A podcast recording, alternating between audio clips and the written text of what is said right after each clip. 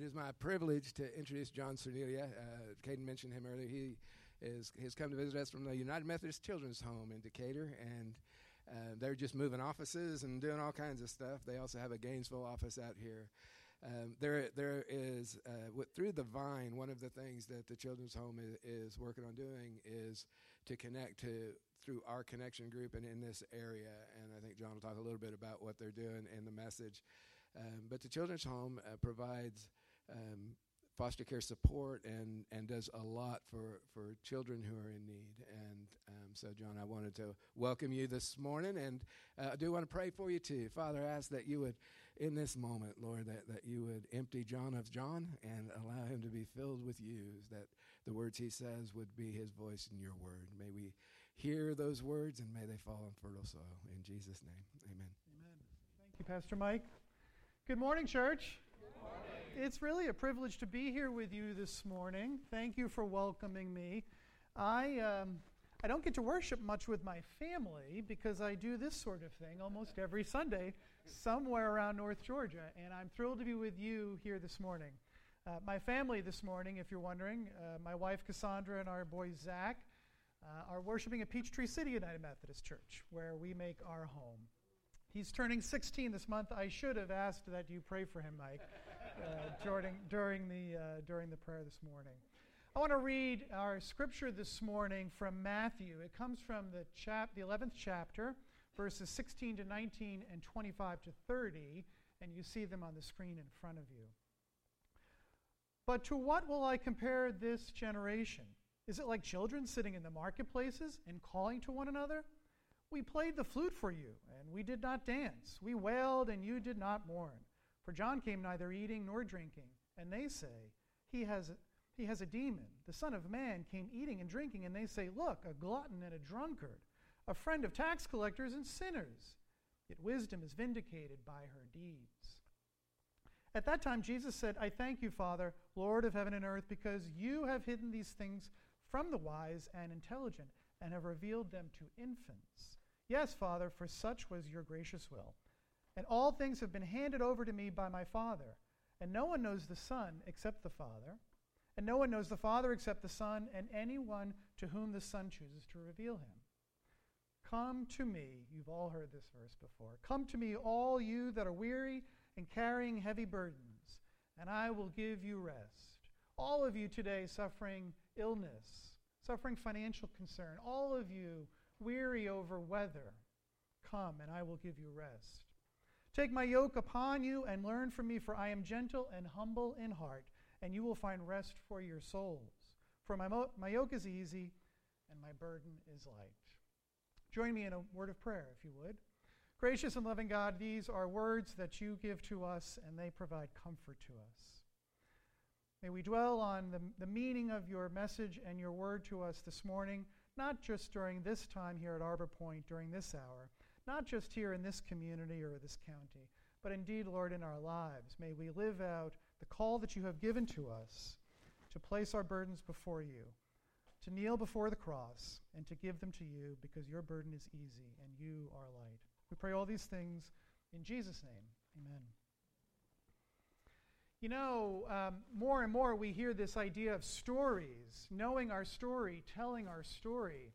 And an interesting thing about stories is that they convey facts. As you hear a story about a person, you learn things, or, or about a place, you learn things. Uh, they also convey the essence of the person or, or the group or the people. You all here at Arbor Point have a story, and this morning I was asking you uh, several of you what the story is. You've been in ministry for 13 years. You started worshiping uh, in, in a school. And a couple of years ago, uh, you made it to this remarkable place that you're in now. We individually have stories as well. And another interesting thing about stories is that we choose day by day, minute by minute, what we're going to share, what story we will share about ourselves. Um, so I'm going to talk about my story and I'm going to talk about the, the role of stories in our journey as Christians. Uh, and I'll talk about the story of the United Methodist Children's Home as well, and why that's important to children and their story also. So here's my story. It's actually a story I've almost never shared publicly in a group setting like this. I grew up in New York on Long Island. Now I know I'm in Georgia, and I know New Yorkers sometimes have, you know, sort of a reputation. Um, but I'm in church, and you're gracious in welcoming me. Uh, it's okay to laugh. I'm, I'm glad you're laughing. So I grew up in New York on Long Island, about 30 miles east of Manhattan. I actually thought every kid grew up close to an Empire State Building. I thought every kid on the planet had a place like Manhattan to go and to have fun. So I remember vividly, as though it was yesterday, uh, I had just finished first grade. It was summertime, and I was young for a completed first grader. I was six. My mom brought us into Manhattan that day to go to the Museum of Natural History, a really remarkable museum in the middle of Manhattan. We were there with Robbie Rosero. Now, my last name is Cerniglia. There's a vowel at the end of it. And on Long Island, there's a lot of kids with vowels at the end of their name. Um, I'm part of a, the Italian culture and tradition. And so Robbie Rosero and his mom were with us, and there we are at the Museum of Natural History. Here's what I remember, and, and here's my story. I remember ordering a hot dog with sauerkraut and mustard. New Yorkers like sauerkraut on their hot dogs, uh, as well as french fries. And the last thing I remember uh, before a really remarkable moment in my story is looking at the cash register. Remember those old cash registers where the numbers would flash up? They were mechanical, they weren't digital. Some of you, like me, are old enough to remember that. And I remember thinking, oh my goodness, that's a really expensive hot dog. Well, the next thing I remember is being flat on a wheelchair. And a period of time had passed because I wasn't in that dining hall, the cafeteria anymore.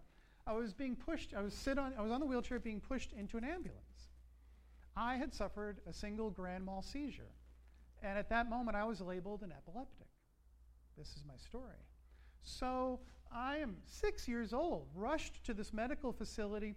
And if you've ever experienced anything like this or know a, a family member or friend with epilepsy, they do some things to you. They take these little diodes and they paste them with paste on your head. They're trying to measure your brainwave activity. Well, I'm, I turned 50 last year. I'm proud to tell you that. And um, uh, back then, I was told, my mother was told, and I was told that I had abnormal brave, brainwave activity. My wife would probably tell you that's still true today, and some of my friends would as well, and, and I'm not going to argue it. Um, but, but the long and the short of it is, um, I, I had suffered a seizure. And of course, now the fear was well, what does this mean for this child and his life and his journey? And so I would go every year to get an EEG uh, to a neurologist, Dr. Moriarty. He's long retired. I remember him like I saw him yesterday. And I was on medication three times a day phenobarbital, dilantin. I remember the summers as a kid having to rush home at lunchtime to take medicine.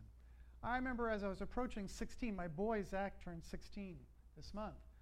Uh, the doctor saying to me, We're not sure you'll ever be able to drive because you'd be a danger to other people if you drive. And so I was labeled uh, as an epileptic. During this same period of time, I met a boy named Roy Seelan. I came from an Italian family, Roy came from a Norwegian family. He had blonde hair. Um, and I thought that was pretty cool to hang out with a kid with blonde hair. Roy befriended me at the bus stop uh, starting at fifth grade. We played trumpet together until 12th grade. Roy started inviting me to a small little church, an evangelical free church, a small congregation of about 50 or 60 people.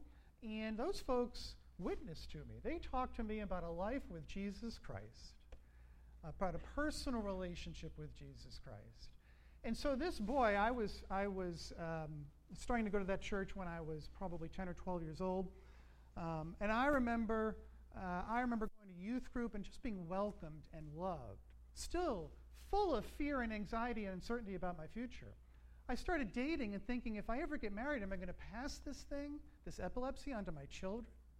Um, so this fear just continued to live with me. But the good news is that um, through my decision when I was 16 to accept Jesus Christ, my story changed.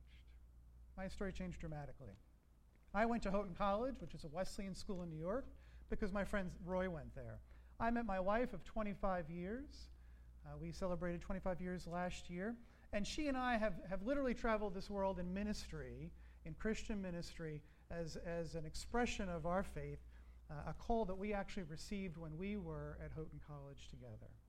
I'm pleased to tell you the story does end from a medical perspective very positively as well. When I was 25, I finally decided to pay for my own MRI. The doctor said I was fine and I was weaned off medication. But for all of those years, for all of those years, I lived in fear until I realized I could give that over to Jesus. And, the, and, and, and so my story isn't going to end the way it could have had I not made that decision.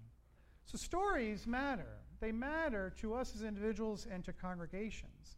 As I told you, I travel every Sunday. I've been in over 100 churches in North Georgia in the last two years or so. And here's what I observe about churches and their story.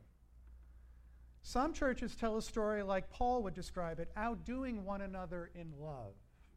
That's the story of some churches.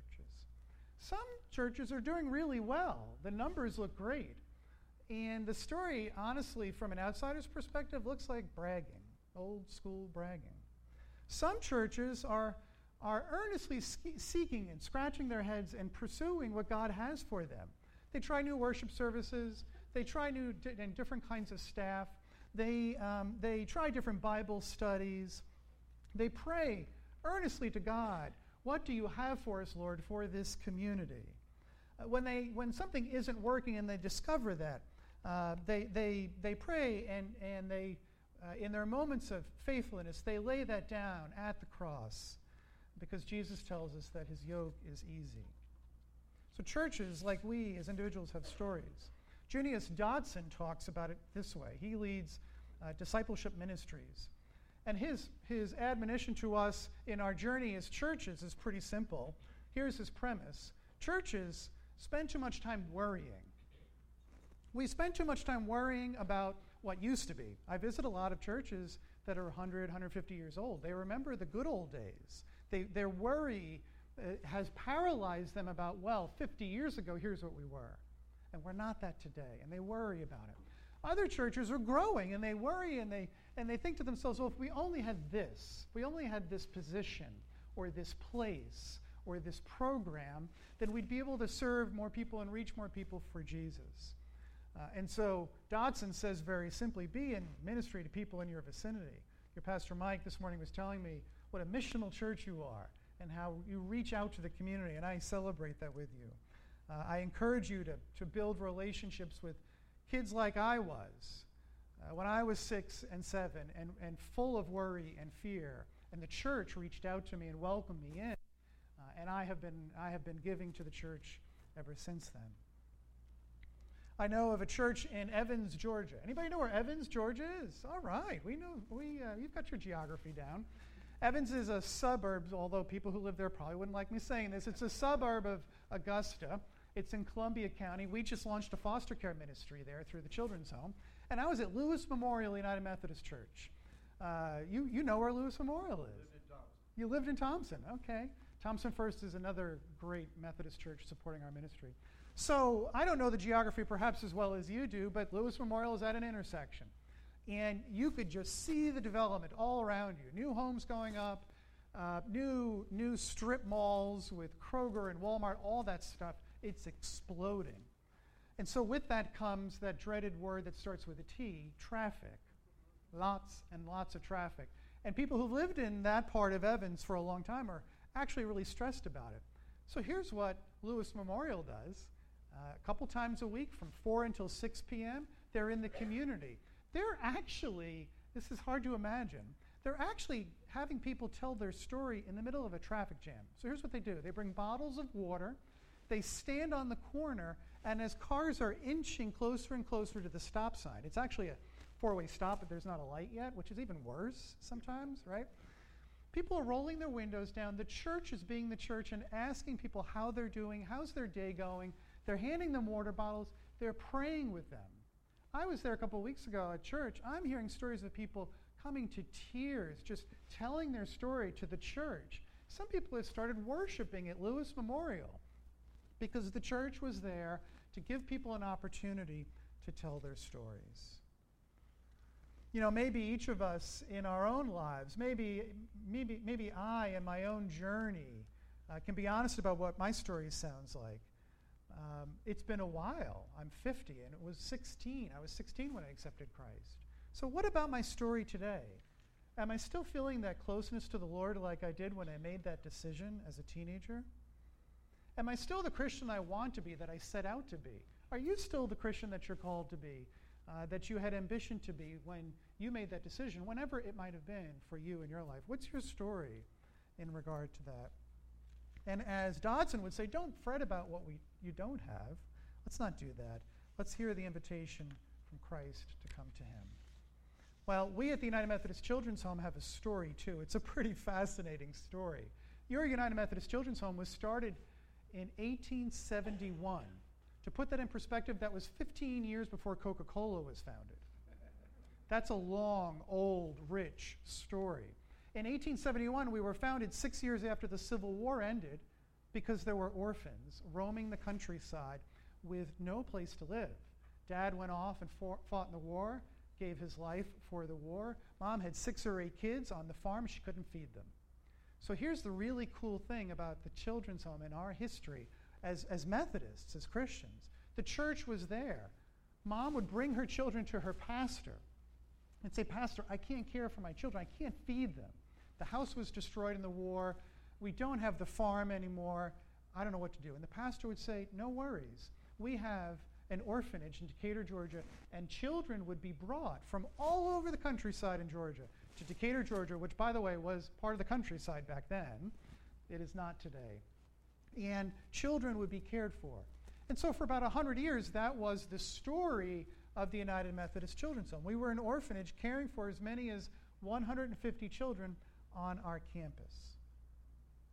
Our story has been changing, as you may or may not have heard. Interestingly, and we didn't really anticipate this, as we started telling our new story in our new chapter, um, it actually drummed up some fear and some anxiety and some anger. Our board made the decision in January of this year to sell our campus, the campus that we had owned for 144 years in Decatur, Georgia, 77 acres of land. Some people, maybe because of what's going on in society, thought that that was a story with a sad ending. Some people thought, oh, they're closing. We never used the word close or closing in our, in our communications in our story, but that's what some people heard. Some people remember Simpsonwood. If you've been around as a Methodist for a while, you remember Simpsonwood. You know that that was a piece of real estate that was sold and it closed. Well, your United Methodist Children's Home sold its campus in Decatur not to close, but to grow, to be more present in local communities all over North Georgia, uh, to be here to work with you and the Vine and with other congregations so that we can be a ministry together. So, the story of the Children's Home at our campus is one about selling so we can serve more children. Again, let's remember the scripture Jesus' invitation to join him, pick up our, uh, his yoke, for it is light, and that he is gentle. So here's the new narrative, the new story for the United Methodist Children's Home. Today we serve about 240 people a day, more than the 150 we were serving when we were an orphanage at the height of the orphanage in the 1950s. 240 people a day. About 140 or 150 of those are living in Christian homes like yours and mine in a foster care situation. You know what we discovered? The best place for a kid who's experienced trauma and, and the best opportunity for that story to change, like my story changed, the best opportunity for a child's story to change is not to live on a big campus in a, under a roof with 8 or 10 or 12 other kids who have experienced the same trauma. The best place for a child who's been traumatized to live is under a roof with a family, with a mom and a dad and other kids running around the house where there's Bible time and scripture lesson on occasion before bedtime, where there's prayer before meals, where the family gets up and goes to church on Sunday morning. That's the best place for a child to be. That's the best opportunity we as the church have to ch- rewrite the story of a child who has experienced trauma. So now we have partnerships with churches all over Georgia. Uh, as I mentioned, we're out in Augusta now. We've launched ministry there, foster care ministry there. We have an office in Newnan, Georgia now, and we're serving all the way down into LaGrange and Carroll County and Douglas County. We have an office in Hall County which is serving over 50 children in surrounding counties, including right here where we are. And that's part of why I'm here today, is to call upon you to discern if perhaps you as a family or you as a congregation are being called to help rewrite the story of children in your community. One of the tragedies of children in foster care is that they sometimes have to be moved from where they live to entirely different parts of the state. We're launching a foster ministry in Augusta because we don't want kids who live in Richmond County to have to be placed in Hall County. That doesn't make any sense. They need to be close to their school friends, they need to be close to their parents. So the church can do two things. The church can welcome children into homes, maybe one of yours, so that maybe a couple months from now, there are additional children running down the hall, the aisles here. And maybe when you do the Bible study for a child on a Sunday morning, there's a couple more kids standing here. And those kids are cared for by families in this congregation. And maybe you're thinking to yourself, I'm not sure I can foster. That's not for me. Uh, the good news is I didn't bring children with me today, so I'm not going to be handing them out. I'm not going to be handing them out for you to take home on your way to lunch today. I promise. Uh, there's, a, there's a period for discernment, and we'll talk about that. But if you can't, if you're determined and, and sure that you can't foster right now, that's okay. You can help support a family who does. So maybe I worship here at Arbor Point, and I bring our foster children here on a Sunday on Sundays. And maybe I'm just a little more stressed because I've got an additional child in my house. Well, maybe you can cook a home cooked meal and bring it to my family. Uh, maybe my lawn's gotten a little high and the neighbors are, you know, twisting their nose at me because I haven't had a chance to mow the lawn. Maybe somebody in this congregation could throw a lawnmower on a pickup truck and come over to my house and maybe mow the lawn for me once or twice. Maybe somebody can meet my wife and I at the ball field or the playground so that the foster children we have can have other kids to play with for a half hour on a Sunday afternoon. If you can't welcome a child into your home as a foster parent, maybe you can do a couple of those things to support a family who does. This is our new model. This is the new story of your United Methodist Children's Home. Uh, and, and this is the new story that we're trying to write for children. Part of what we're seeing now as, we, as, as this comes to life, this ministry of the church in foster care comes to life, is we are seeing children, sometimes adopted, although most of the time not, but sometimes adopted. And in some of those cases, children are baptized in the church by a pastor. Just imagine Pastor Mike conducting a baptism ceremony for a child who's come into this congregation through foster care and adoption. Sometimes adult children are baptized as believers because they never had that experience as an infant in their tradition. We have kids now who are youth delegates at the annual conference in Athens, Georgia, every summer, who were adopted by Christian families in Methodist churches who've gotten active in their local congregations and are now youth delegates at annual conference. Those are stories of children and families that are being rewritten. Next Sunday, you will take the Amazing Grace offering for the United Methodist Children's Home. We have some envelopes uh, to help with that. I pray that you be thinking about what your financial contribution can be uh, so that when you come back next Sunday, you're prepared to make a generous gift to your United Methodist Children's Home. Your financial support is essential for us to care for those 240 people every day. Furthermore, as, uh, as Pastor Mike mentioned earlier, we are hosting a special information session on the 24th of September uh, at the Vine. And I have a little card that I'll give to you later if you'd like to take it away, take it back home with you. Uh, this is a two hour session. So, this is where you would come if you sense that God's tugging on your heart right now. And if the Spirit is moving and you're thinking, you know what, we have that extra room in our house. We can have a kid in our house for 12 months, which is normally how long uh, a foster placement lasts. Our family could love a child who just needs a little love and a little support. Or maybe you'd like to volunteer and provide meals or transportation. This is the opportunity for you to come and to learn more about a local foster care ministry, or perhaps you as a congregation can participate together in that. Um, so, why don't you see me later and, uh, and take one of these cards and we could talk more about that.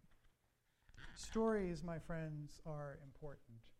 Um, I would encourage you to sharpen your story and to share your story. I actually believe that as we share our story, our story of walking this earth with Jesus Christ, uh, that that's our greatest tool in inviting other people into a relationship with Jesus. And it's our greatest tool to build, build the kingdom here on earth. So thank you. Thank you for the opportunity to be with you and worship here this morning. It's been my privilege to join with you. We're going to show you a brief one minute video. Thank you. Amen. Ellen with United Methodist Children's Home. Hey, this is Matt with Clarke County DFACS. I'm looking for a home for two kids, siblings. The parents ended up being arrested due to obvious drug use in the home. Have to separate them, do you have any homes that would work that are close together? We already said no eight times this week, and it's only Tuesday.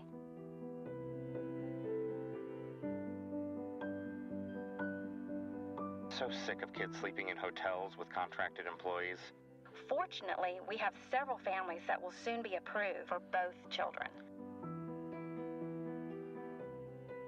In the meantime, I'll talk to the family to get them ready for placement of two an eight year old and a six year old. Thanks.